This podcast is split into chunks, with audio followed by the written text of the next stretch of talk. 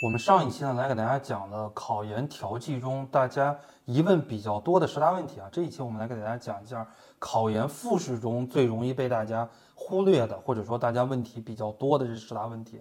第一个问题呢，就是我们一定要应届生啊，要准备一下教育部学籍验证报告。你百度一下这是什么东西啊？然后你百度一下它怎么来操作，怎么样来下载。我们在这个中国呃的学信网上啊，我们就可以把这个东西给下载了。那么往届生的话呢，是要准备你的毕业证和学位证的复印件。如果你比方说到一个学校线上复试，那么你要把这个毕业证和学位证的复印件你要给人家。第二的话呢，你要准备本科成绩单，就是你不管是应届生还是往届生都要准备本科成绩单啊。如果你呢是应届生，那么你就可以让这个教务处来开本科成绩单。如果你是往届生的话呢，在你的档案里边就有你的本科毕业单。呃，第三的话呢，就是告诉大家一定要买好设备，音频、视频以及手机支架，或者说你录像的时候，那来进行双机位的时候，你要有这样的一个遮光布等等的一些设备。那么录像设备的话呢，我给大家推荐一个啊，就是我在我们公司的一个录像设备，这是一个，呃，我们可以看一下啊，这是一个摄像机啊。它有摄像功能，也有录音功能，这个是罗技的啊，罗技的。那么还有一些录音的设备，比方说外置的一些收音设备，就像我带着这样的一些设备，以及吸光布啊。有的人家里边或者说在学校里边啊，你在背后，你在学校的宿舍里边来录，那你这个床单呀，包括后边的呃女生的一些衣服呀啊，它都会显得非常的不好。那么你在后边买一个，淘宝上买一个两米乘两米或者说三米乘三米的一个吸光布，那么你在学校进行双机位面试的时候。就会显得你的这个背景呢会比较的干净。还有呢，就是手机支架啊，因为我们前边面试的话是一台电脑，后边的话呢基本上是一台手机啊，一个落地的手机支架也是非常重要的。这是第三个哈，我们给大家讲到的设备的问题。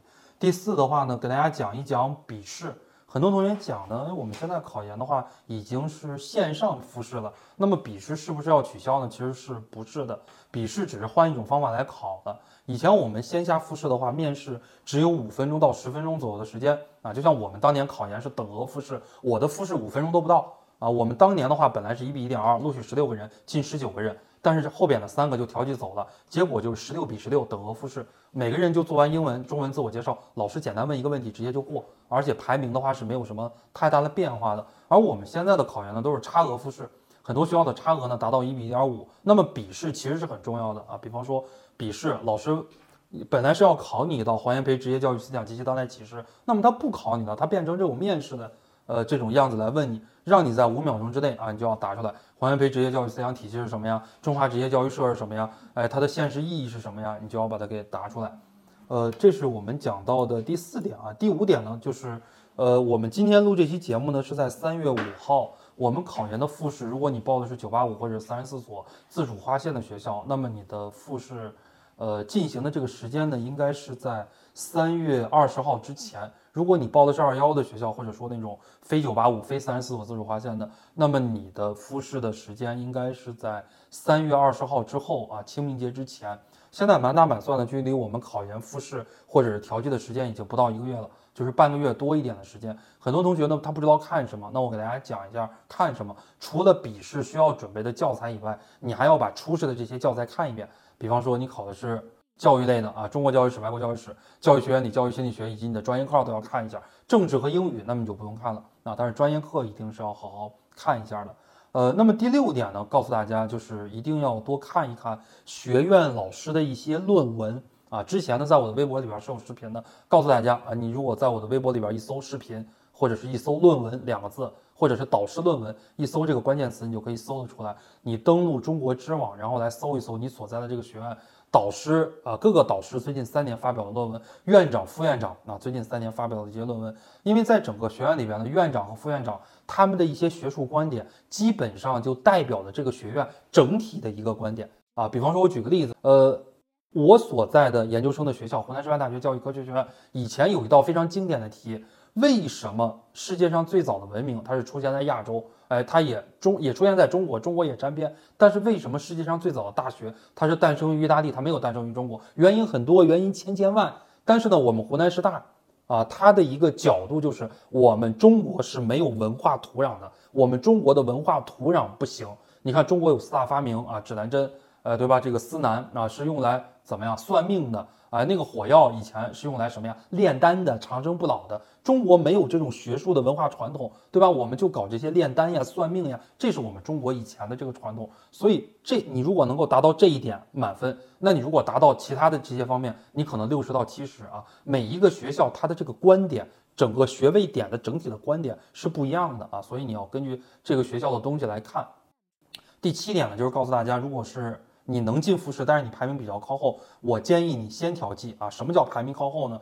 就是这个学校，比方说招三十个人，这个专业一比一点二进复试，那么三十六个人进复试。如果你的成绩排在三十一到三十六，那么我告诉你，你是绝大的概率会被刷的。因为线上复试的话呢，老师不会，一般情况下不会刷掉前面的学生啊。他要如果把前面的学生刷掉，让后边的学生来补。哎，有的学生可能会告他，会在网上发帖子说他内幕操作呀，怎么样？然后学校呢就会把这个监控录像调出来啊，然后再派一个专家，然后来进行审。如果你的能力确实比后边的要强，结果呢把你给刷了，把后边的人给弄上来，那么这一组复试的老师肯定就要承担责任的。所以一般人他是不敢这样来做的。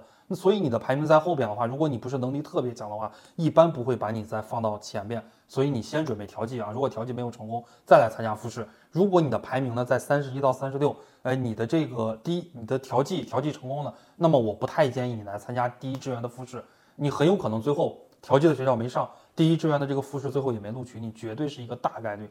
第八呢，我想告诉大家的是，英语很重要，口语很重要，中文的自我介绍也很重要。你像我们改一篇中文的自我介绍要改两三个小时。然后我们的老师啊，再来给你改英文的自我介绍，又要改整整一天的时间。自我介绍非常的重要，自我介绍只有一分钟左右的时间，在你整个考研面试的环节，自我介绍是最不容易被外界干扰的，哎，是你最能自己发挥的。老师问你这些题，你肯定都会受到外界各种各样的干扰。第九呢，我想告诉大家，就是模拟面试很重要。在我们机构星火的话，也有教育学考研的模拟面试。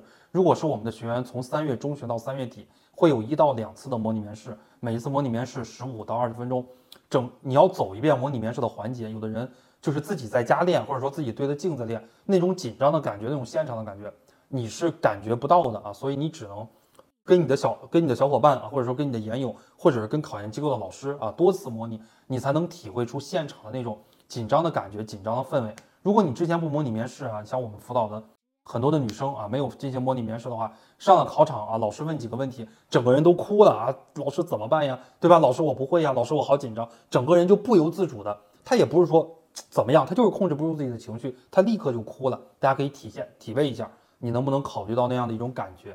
第十呢，我想说的就是，如果你的复试不幸被刷了，那么你是有补录的机会的。一般而言的话呢，比方说这个专业招二十个人左右，或者招十几二十个人。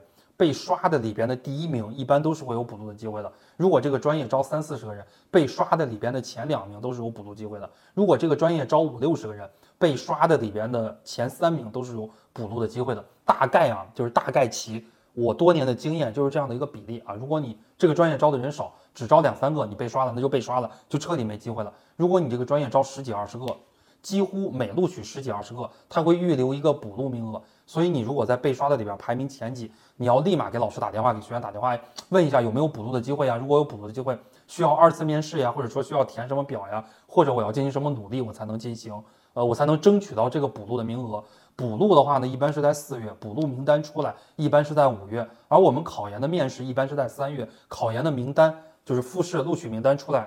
第一波一般情况下是在四月，中间是有一个月的这个差的啊，也希望所有的考研的同学能够进第一志愿复试的都要好好努力，毕竟进第一志愿的复试是非常非常不容易的，祝所有的同学都可以复试成功。